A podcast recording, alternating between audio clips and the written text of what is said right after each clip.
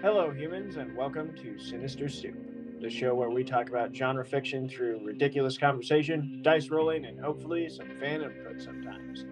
Uh, today we have a great brew a soup for you. Is it called a brew, or is it called like a pot? What What is the the definite the the term for uh, soup? Uh, I, I don't know if you necessarily brew it. I, I mean, I guess you could, you know. Yeah. Mm, anyway, If you, I feel like if one. you cook it in a cauldron, you know, that's just usually makes me think of brewing. yeah, like a witch's brew is like a soup. It's not like a coffee.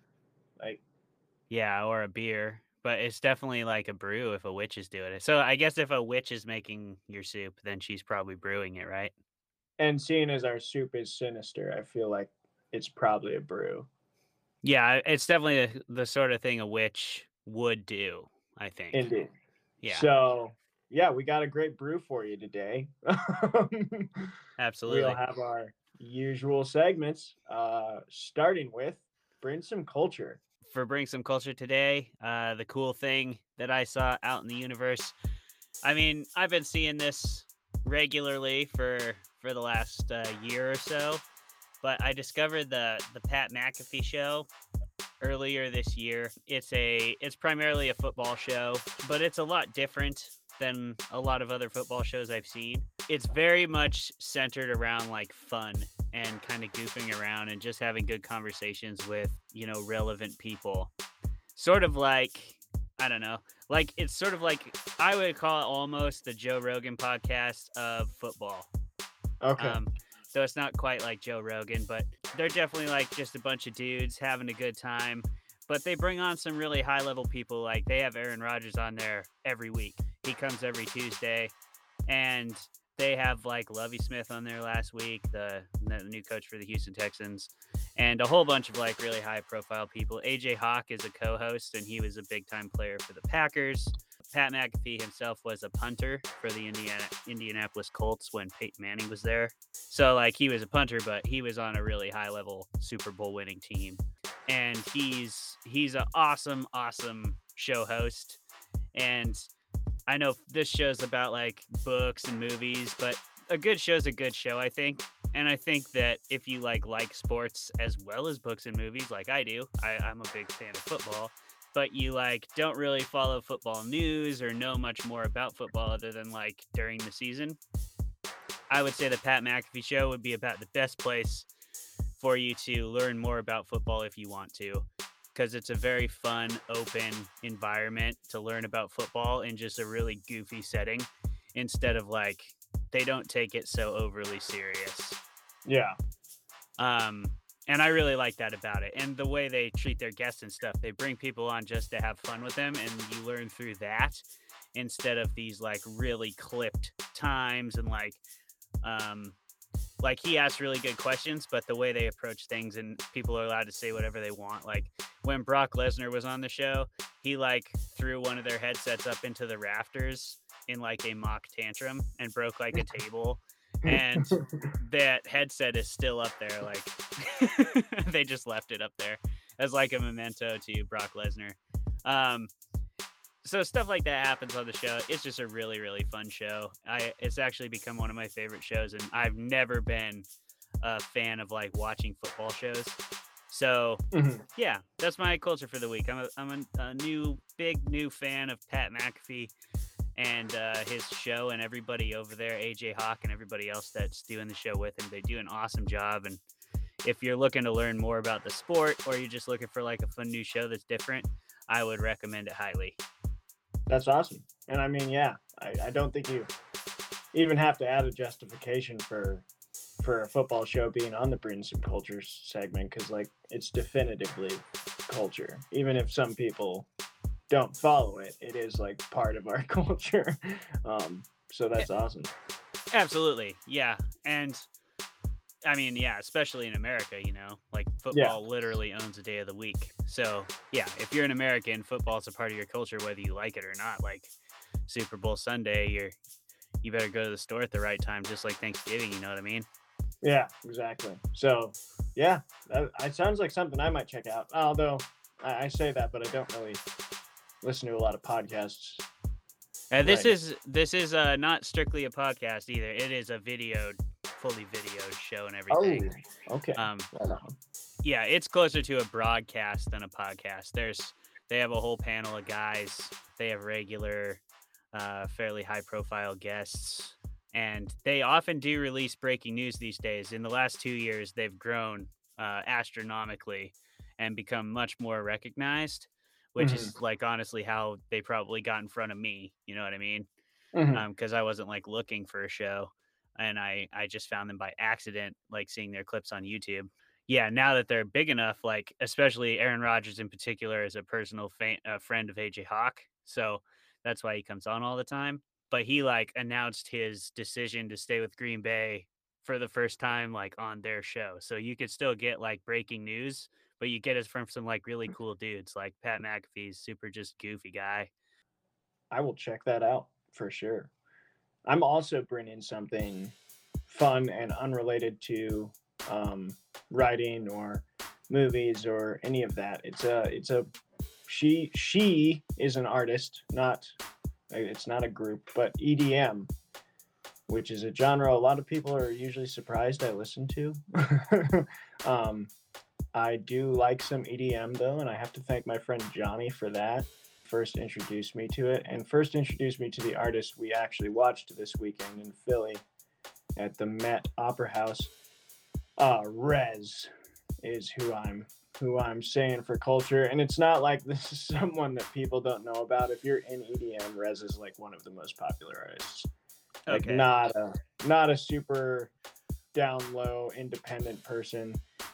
EDM fans are gonna know who Rezz is right away. R E Z Z. Mm-hmm. But people who don't listen to EDM, I would suggest like giving giving Rezz a try. She's got some really cool tones. I think it I think her kind of music would be very useful for like types of writing. Um, I can every time I mm-hmm. kind of hear it, I imagine like certain kind of action scenes, kind of like cyberpunky stuff. She's mm-hmm. in what's like like that indus- industrial sounding EDM music. And at the concert, she did a remix of "Killing in the Name of" that got me probably the most hype I've been in a concert for like two years. It was amazing. I really don't have a ton more to like say about her, except you just gotta listen to her to find out. She has a really cool kind of psychedelic industrial style of EDM. Gets you in the mood for for writing some action scenes, I would say, or at least it does me. So if you're looking for some background music for a more fast-paced scene that you're trying to get down on paper, I'd give Rezz a try. Yeah, Deanna likes EDM for running and stuff, so I've definitely heard Rezz before. But yeah, she's pretty good. I like her. You know, I'm not really a huge EDM guy, but it's like adjacent to lo-fi, the much more Yeah. intense, violent Yeah. cousin of lo-fi. the And- uh, aggressive cousin. It's like it's like to alt rock. It's like punk rock to alt rock. Yeah, right. And I, I definitely love lo-fi. That's what I write to. But the uh, Mhm. EDM is Deanna, one of Deanna's favorite genres. So I've I've heard a couple Rezz songs, and yeah, they're they're good as it as uh, EDM goes for sure. I also just love her like stage appearance.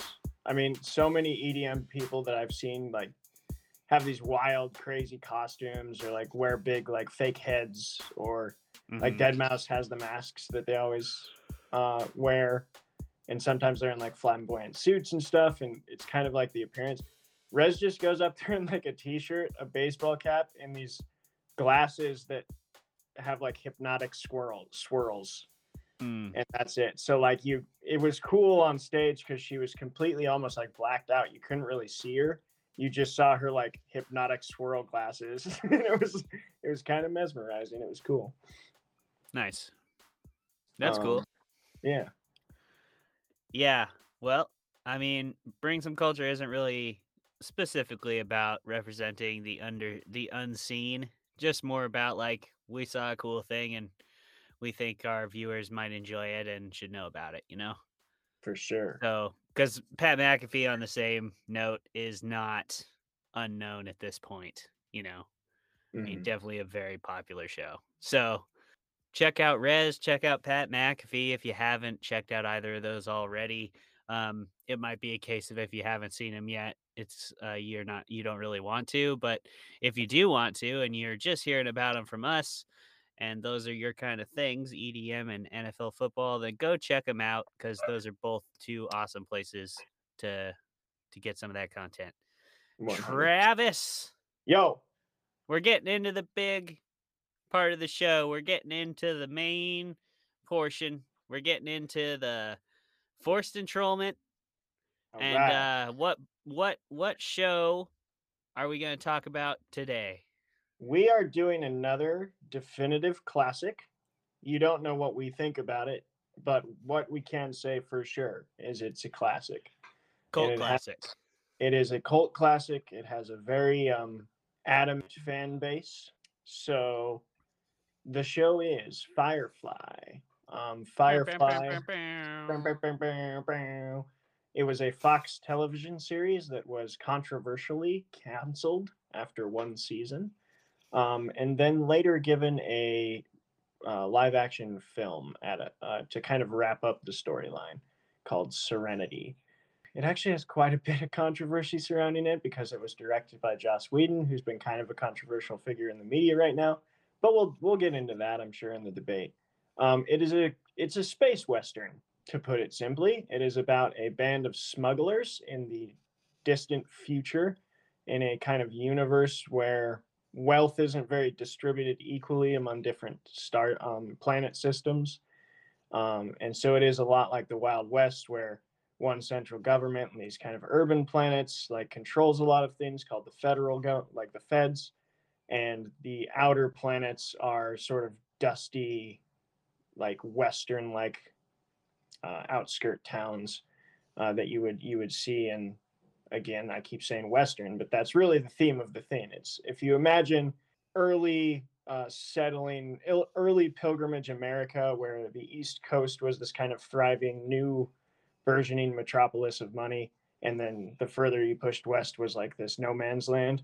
It's like that but in space. Um, and you follow a band of smug- smugglers who run different jobs are led by um, a sort of roguish captain who has kind of a Han Solo vibe, uh, played by Na- Nathan Fillion, called Captain Mal, and his crew. And it's yeah, I don't think there's too much more to say without getting into like debate and spoiler territory. I guess Uh, one of the other plot points is that they do pick up these two refugees, um, a pair of siblings that have kind of something going uh, that's a little off about them that kind of drives a lot of the central plot points. mhm. So, but that is Firefly. All right, so we're gonna move into the the debate portion now that you know what we're debating. The way we do forced enrollment is we're each gonna roll a d20. The higher roll gets to or has to, depending on your outlook on the situation, defend the book, show, or movie that we're talking about. The lower roll has to be an antagonist against it, has to attack it, tear it down, regardless of what we actually think. And we'll tell you what we actually think after the 10 minute timer is up.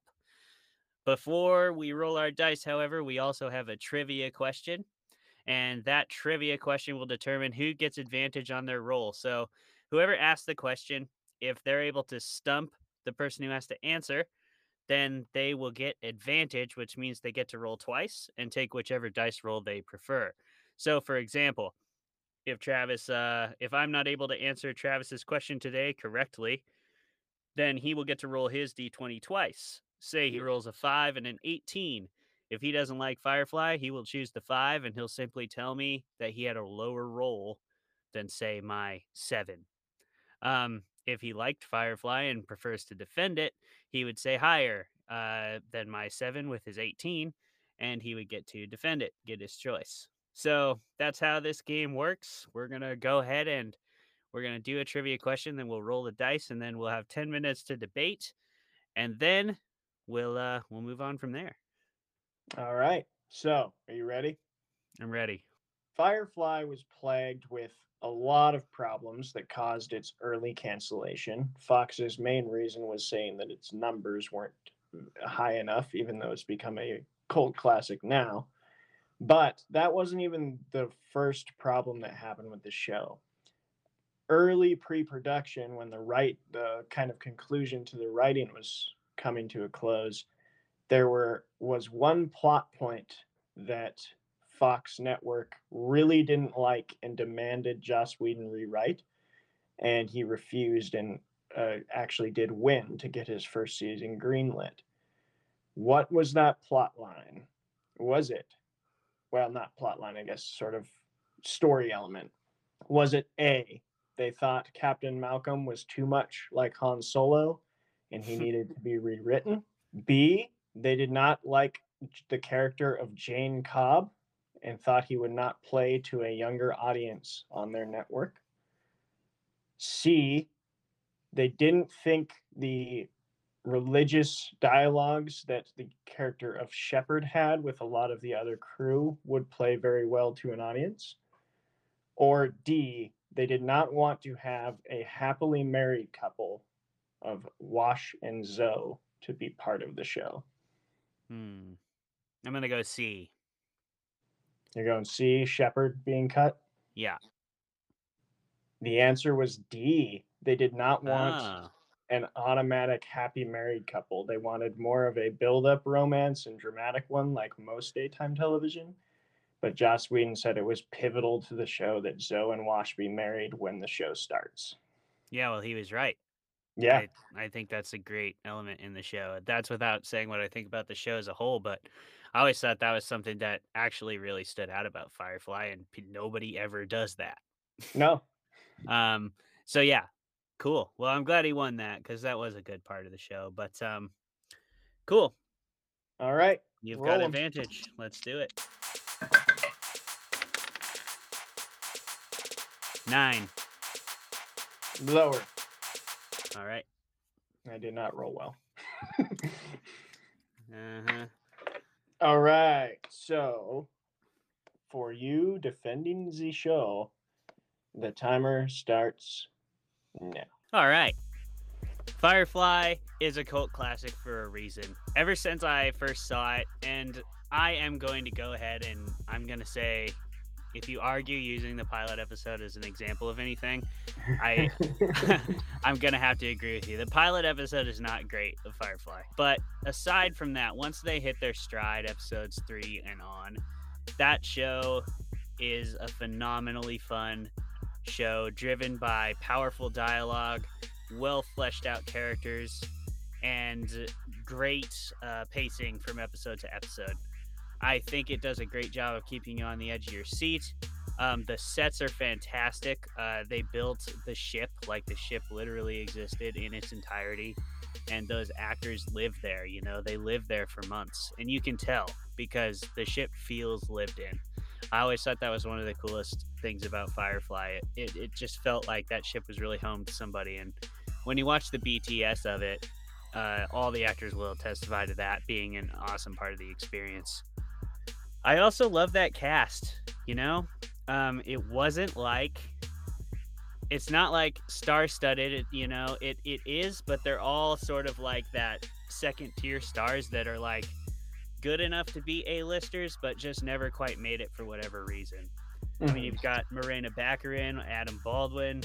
Uh, you've got Alan Tudyk, who is one of my favorite actors. Honestly, I've never seen an Alan Tudyk Alan Tudyk part that I didn't like. You know, and I and I love Nathan Fillion. Like he plays one character, but I, I I love Nathan Fillion's portrayal of of of himself in all Yeah. shows. Um, I also really like Jewel Staite that played Kaylee. I thought she was awesome. Yeah. Uh, Kaylee's a fantastic character. And I know Joss Whedon's a very controversial figure, especially in terms of feminism, but I don't think that does detract from the powerful women roles in Firefly and how early that that was done. Like cast making a prostitute one of your most important diplomatic figures is not only like uh, realistic, but uh, I thought it was well executed. And I thought Morena Baccarin did a great job. I also thought that yeah, having your ship mechanic be a woman was a unique choice, and that Kaylee was a very interesting character, well fleshed out character. And then of course the prodigy of the whole show is uh, is River. So I thought it was a pretty well represented show, all things considered. And I am I'm putting aside controversy behind the scenes because that it detracts from from the image of Joss Whedon, but it doesn't make the script worse. You know, Mhm. it doesn't make the performances worse. Um, and I thought those two things were extremely well done. I mean, there's a reason there was so much outcry when Firefly was canceled, and it's because it wasn't really the show's fault. It was mostly the network's fault that it got canceled. It was released out of order. It was underproduced. Um, It Mhm. was just really bad execution on the part of the network. And despite that terrible execution, the show still managed to build a massive fan base. Like you'll still find a Firefly stand at, at any Comic Con, you know? So Mhm. like the fact that it's managed to do that despite its adversity, despite Joss Whedon, uh, is is a testament to how good of a show it actually is. I mean, 2002 was a tough time to do a high level sci-fi, especially in television because television back then was not television now. no. But but Firefly is the kind of show that made people think back then that television could be as good as movies because because it is. I don't disagree with you on a lot of stuff. I don't. The casting is not something I can, you know, honestly insult because you're right. Uh, they are like A-list level people who just never really made it A-list. Um, and I'm with you on Alan Tudyk. He's amazing. Um, Real But- before before you tear it apart too, can we agree that Mark Shepard is a dog? yeah, Mark, Shep- Shepherd is awesome. Yeah, he is a great character. He is a great Yeah. character. My problems, and uh, it's it's hard to say, but okay, you watched. So he- I think this is an age difference thing, and this is the first time this is really showing this heavily with us. But we are four and a half years apart. Mhm. So you watched Firefly what in high school? Um, yeah, yeah, late high school, early college. Yeah, late high school, early college. I'm I'm watching it now. Um, Mhm. and to me it just it didn't hold up to the hype i was told that it was you know breakneck paced and i think comparatively like it does have a it does have a better pace than a lot of like daytime television of the time but the pacing and the cinematic feeling of of television has changed so much that it still feels to me like daytime television. It gives me like supernatural vibes a lot of the times of like a CW show. The way it's shot, the way it's edited, the way it's cut, because you can tell they're on this weird time frame that was demanded of those kinds of shows of hey i'm coming home from work i have an hour after dinner to watch this show so the show's got to be edited really choppily. The the streaming world has changed a lot of that to where we can just make mega movies. And I would say like shows in the later 2000s changed a lot of that more so than Firefly. Like I would I would say Breaking Bad contributed to the new type of television Sopranos a lot more than Firefly did. So my biggest criticism is I think it's kind of choppily edited and I think a lot of the performances though good it's kind of like how you said with Alien. They just have a different feeling. They have that early 2000s. You could tell Joss Whedon was kind of pressured to make another Buffy. And that's what he was trying he he had that creative outlet eke into it of hey, Fox wants another Buffy, so here's another Buffy. Um, and a lot of it just feels like that. And it I can watch it, I enjoy it, but it it does not suck me in. I find myself looking at my phone a lot of the times throughout the episodes and then hearing like a quote and looking up and being like, oh crap, I missed a moment because I was kind of bored or I didn't like the way that action scene was edited together. Um, and at the same time, my other biggest criticism is I don't think it catches its pace until episode five. And it's only a 14 episode show. So by the time it hit the ground running, it's already a quarter of the way over and I I kind of have lost interest in investment. I think this story would have been amazing if it was made today. And with the means of production, with the streaming format, with the mega movie kind of mindset that they have, I would have loved to see what the writers of Firefly could have weaved together into one continual story.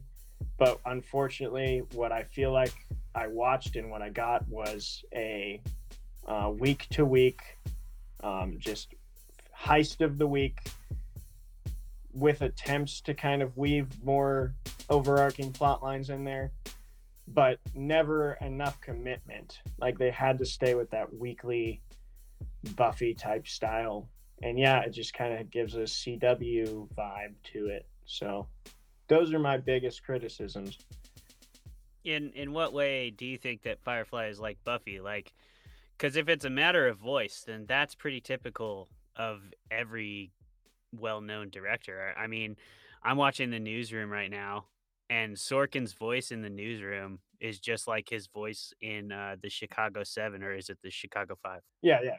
No, yeah. You know, like like good voice, good voice is going to translate story to story. I mean, read a Stephen King book and read another Stephen King book. You know, it's it's Stephen King in both books. So like that witty like that witty uh, dialogue and like well written interaction between characters that really builds the characters by showing us through what they say rather than them telling us how they're feeling you you see it in how they perform and how they talk to each other i think that's what joss whedon's best at and I think that's very prevalent in Firefly and Buffy. So I think that's a, a strong part of Firefly, the strongest part. Because I don't necessarily disagree with you on the action in particular. The action's a bit cheesy. It's very early 2000s and, and it is cut for television. There's the cheesy, like, zoom in. This is clearly a commercial break. Here we go. You know? Yeah. yeah. Um, and that's, that's annoying to me as well. But the, I don't think so if that's what you mean, then again, that's the production. Game fault. of the week. Board game of the week. Board game of the week. I don't get to retort. I don't get to retort. Board game of the week. All right. So the board game this week, we are sticking to our sort of combative card games theme for the month, and the one we're talking about today is actually a like what would you say a sequel, an offset to a, another board game uh, the there's a board game called Seven Wonders, but they made a two-player version of it called Seven Wonders Duel. Seven Wonders Duel has definitely become one of my favorite all-time games after Clayton introduced me to it. Mm-hmm. Um, it is a, I guess, a deck building. What is the official term? You're the board game expert here. It's it's more like an engine builder. There we go. Anything, yeah.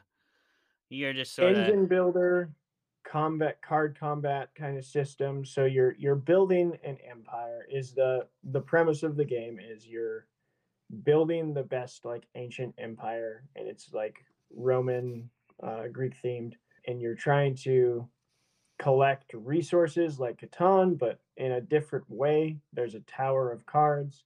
You have to pick from the tower, uh, alternating turns you collect resources, you buy wonders. There's seven wonders in the world, and the wonders get you special things. Um, the cool thing I think though about Duel, and I'm sure Clayton you'll agree, is that there's multiple ways to win, and each way to win is just as valid. Um, because there's a science. lot of games.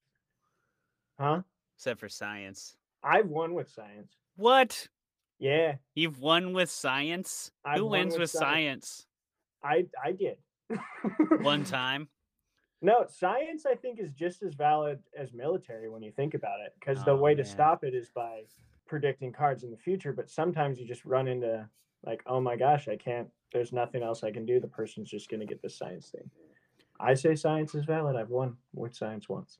All right. Um, but anyway, um, there's three ways to win. You can win by like military, science, or points at the end and all three ways are valid. All three ways have their benefits and their downfalls. And a lot of games i think have different ways to win but you can kind of just figure out like oh this this is the way. Like do this every time and you're gonna win. Um i don't know. What do you think? Yeah i think duels a great game for for the reasons you said. Uh d- disagree with the thing about science but other than that yeah i think you got it pretty good yeah, I mean it's fun. There's a lot of different ways to mess with your opponents. It's very one-on-one pitch battle, you know. Mm-hmm. mm-hmm. So it's not one of those games where like you're both trying to win but you're kind of doing parallel play. It's more like you are directly head to head messing with each other. So if you like that kind of game that's very competitive and very based on you have to adapt. I think that's what I like best about Duel. Because you can have a mm-hmm. plan, but like because you're both picking from the same pool of cards, your opponent's going to know what your plan is. So they're going to find ways to disrupt it. And then you have to adapt. You have to disrupt their plan. And you have to try not to spend all your time disrupting and still building your own way to win. So it's pretty fun. Another thing I will say about Duel is it has excellent expansions. A lot of games, you'll get an expansion and it's like, okay, so you gave me like an extra thing I can do in this game, but it doesn't either it doesn't plug in very well or it's just like, yeah, that's just like more to worry about, but it doesn't really enhance the game. Duel has one expansion that we bought called Pantheon, which just is one of the most seamless expansions I've ever seen. Um, and it's it's fantastic. I mean, the board you get for Pantheon literally like fits right on top of the normal duel board, like a puzzle piece. And all it does is it adds the gods, mm-hmm. uh, which is awesome. And you get gods from uh, lots of the ancient cultures. So there's like Babylonian gods, Egyptian gods, Roman gods, Greek gods, um, and one other culture of gods. I can't remember. Um, but yeah, it's it adds the gods and then it adds a mechanic where you can uh, show your devotion to the gods and earn god's favor and get more extra powers kind of like the wonders so it's it's really cool to have those expand i love when games have an expansion that just like really enhances the game without changing it mm-hmm. um, and i mm-hmm. think that's a really hard thing for game companies to do and uh, they did a great job with it on with Duel pantheon so also Duel is like a tiny game and it's cheap. So like it's a great game you can like throw in your backpack and take to the coffee shop or the bar wherever, take it on a trip. It's not going to take up like a, a, backpack by itself like terraforming Mars, you know. Yeah. Mm-hmm. Uh it's like tiny. So that's a great a great thing about it too. Yeah, Duel's a great game. We suggest you play it. Uh Seven Wonders Duel. I haven't. Uh, you can also probably play the original Seven Wonders, but pretty much everyone I've talked to says Duel is more fun. Yeah, I don't know about Seven. I've actually never played Seven Wonders either. Never felt the need. Yeah. It looks a lot like Duel, and I'm just like, Duel is a great game. So. All right. So Clay. Oh wait, no, I. Was. Ah, it's you. Yeah, you're the dissenter, so you got to go first. So I, I actually did roll put it pretty low. I did roll at 12, so I could have taken higher, but I know that you have more of a attachment to this show. Um, all of that to say, I didn't uh-huh. hate it, but yeah, I also that's good. I also wasn't lying. I do like Firefly. It's entertaining. I do think I came to it a bit late, um, because it def the special effects don't really hold up as much as like stuff that I watch nowadays. It is cut for that was kind of the thing I was attacking the most is like the style in which it's edited it's cut for like commercial breaks and mm-hmm. the old form of 2000s television, which is what I was kind of getting at with it, looking like Buffy and a CW show. Mm-hmm. But I do think it's far superior in storytelling than CW shows. The characters are great. Uh, I think they do start to put together a um, overarching plot that I'm really getting engaged in by episode. I think it was six. I really started getting sucked in. But I do actually think they kind of hit the ground running a bit late, and that's probably because of production problem. But yeah, I would have loved to see this show get more seasons, as I know all of the fans would, because I really think they were onto something. And mm. I honestly do believe like this storyline and premise would be so good in the modern style of television. But yeah, alas, yeah. it is not. Like if HBO if like 2012 HBO would have made Firefly. Oh yeah, that would have been awesome with the same cast and everything because it, it really is. It sets itself yeah. apart from the other kinds of shows that look a lot like it by having a witty script, great cast, and wonderful performances. Well, I feel like that's like a star maker show instead of a star user show. You know? Yeah most good television shows that have gone really big, like Game of Thrones is a, a good example as always. But I mean, how many of those actors are all over the place now? Mm-hmm. You know, Game or uh, Breaking Bad, same thing.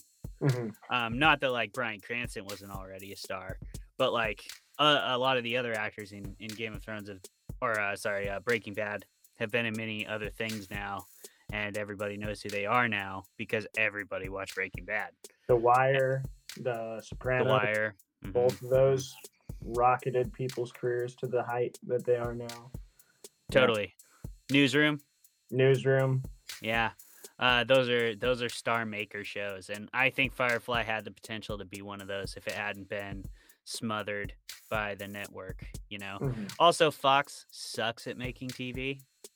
Yeah. Um, they like always have, and that's just kind of what it is. Firefly. Yeah. It sucks. Firefly was on Flo- uh, on Fox. If it would have been on like again HBO, it would have been awesome. Mhm. But what do you do? I think most of the problems with with Firefly are production based though. I don't think you can make too many cases for the I agree that the first few episodes are a bit weak compared to the last ones. Uh, Yeah. where it really has hit its stride, it gets much more powerful. Um, but it was written to be like a seven season show, so Yeah.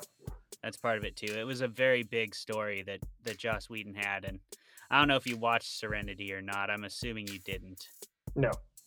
Serenity is actually like a pretty good movie.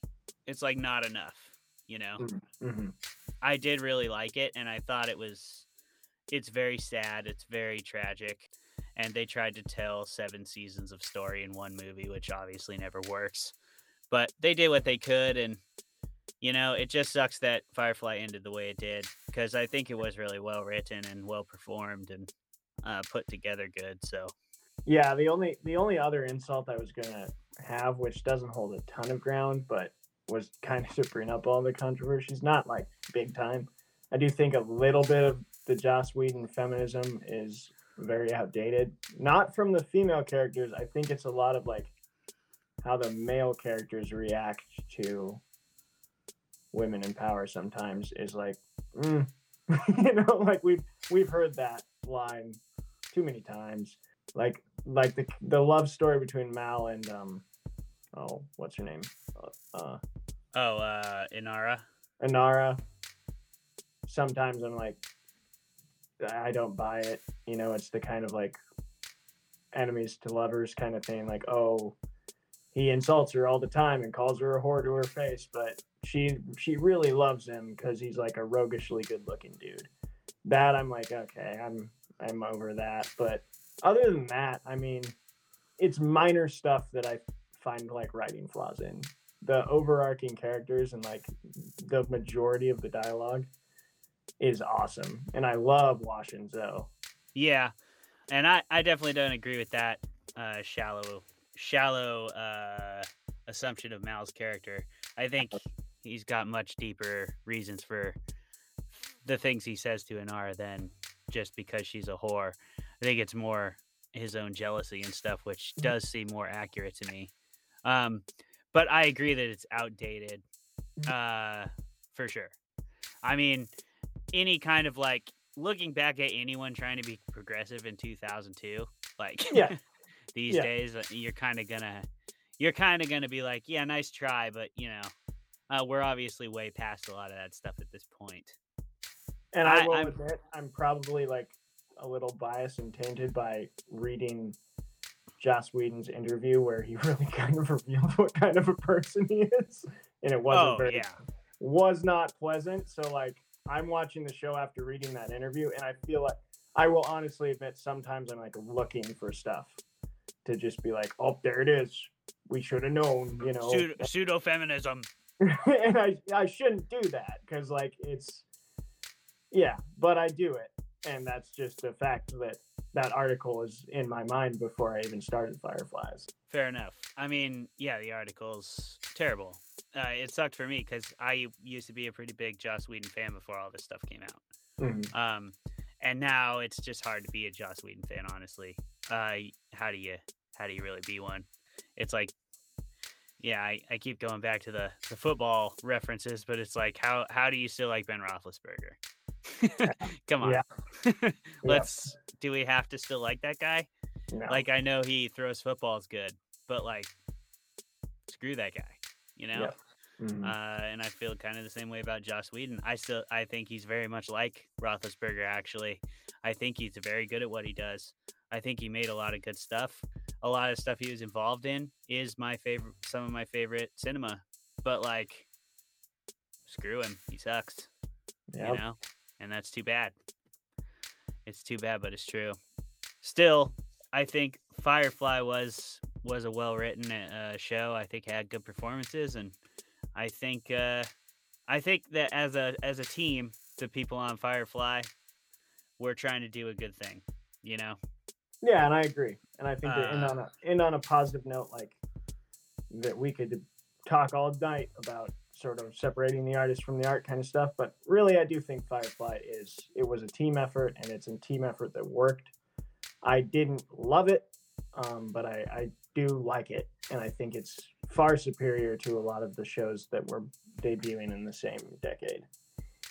All right. So all those things considered, um, here on Sinister Soup, we are now this season. We're gonna start rating everything we do because we want our Instagram to become kind of a a bookstagram slash filmogram, movieogram, Yeah. whatever you call, you know, the cinema side of a bookstagram. We're gonna release this every week too. Our official Sinister Soup review rating, Yeah. which totally carries absolutely no weight right now, but No. someday hopefully will carry a modicum of some sort of weight.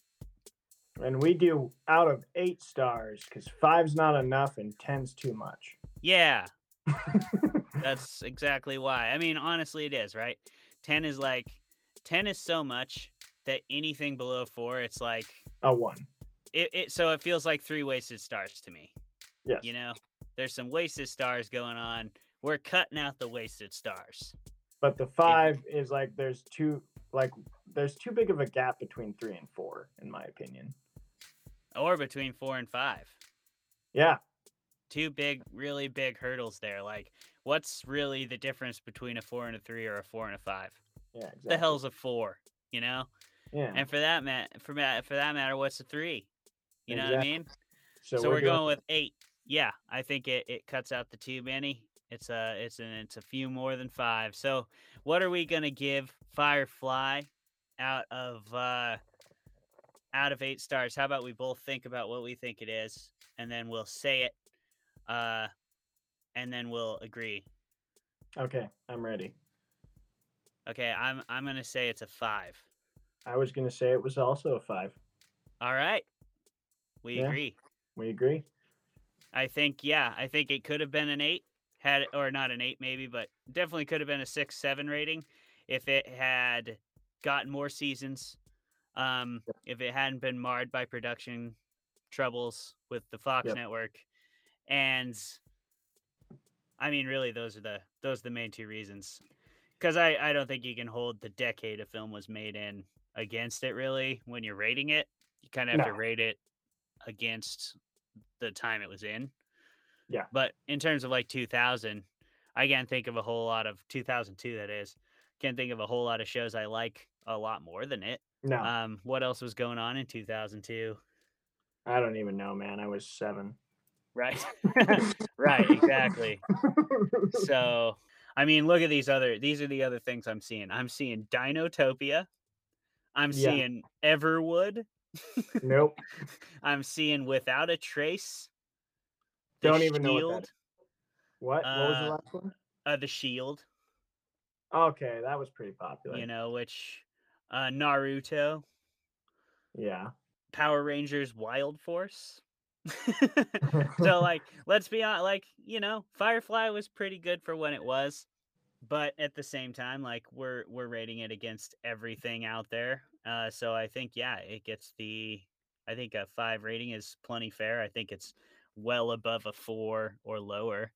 But I Oh, just think there's too many issues with it, and we didn't get to see enough of it to bump it into that six, seven, eight range. Hundred percent. I agree. Solid middle of the road. It is a solid middle of the road. It could have been great top of the road stuff, but you know, it it's not. Yeah. And you know, for a show that for a show that got one season that was, you know, production from the production network side of things completely a botch job, Mm-hmm. it was it's amazing how popular it still is. Mm-hmm. So I mean, there's a tabletop role playing game based on Firefly.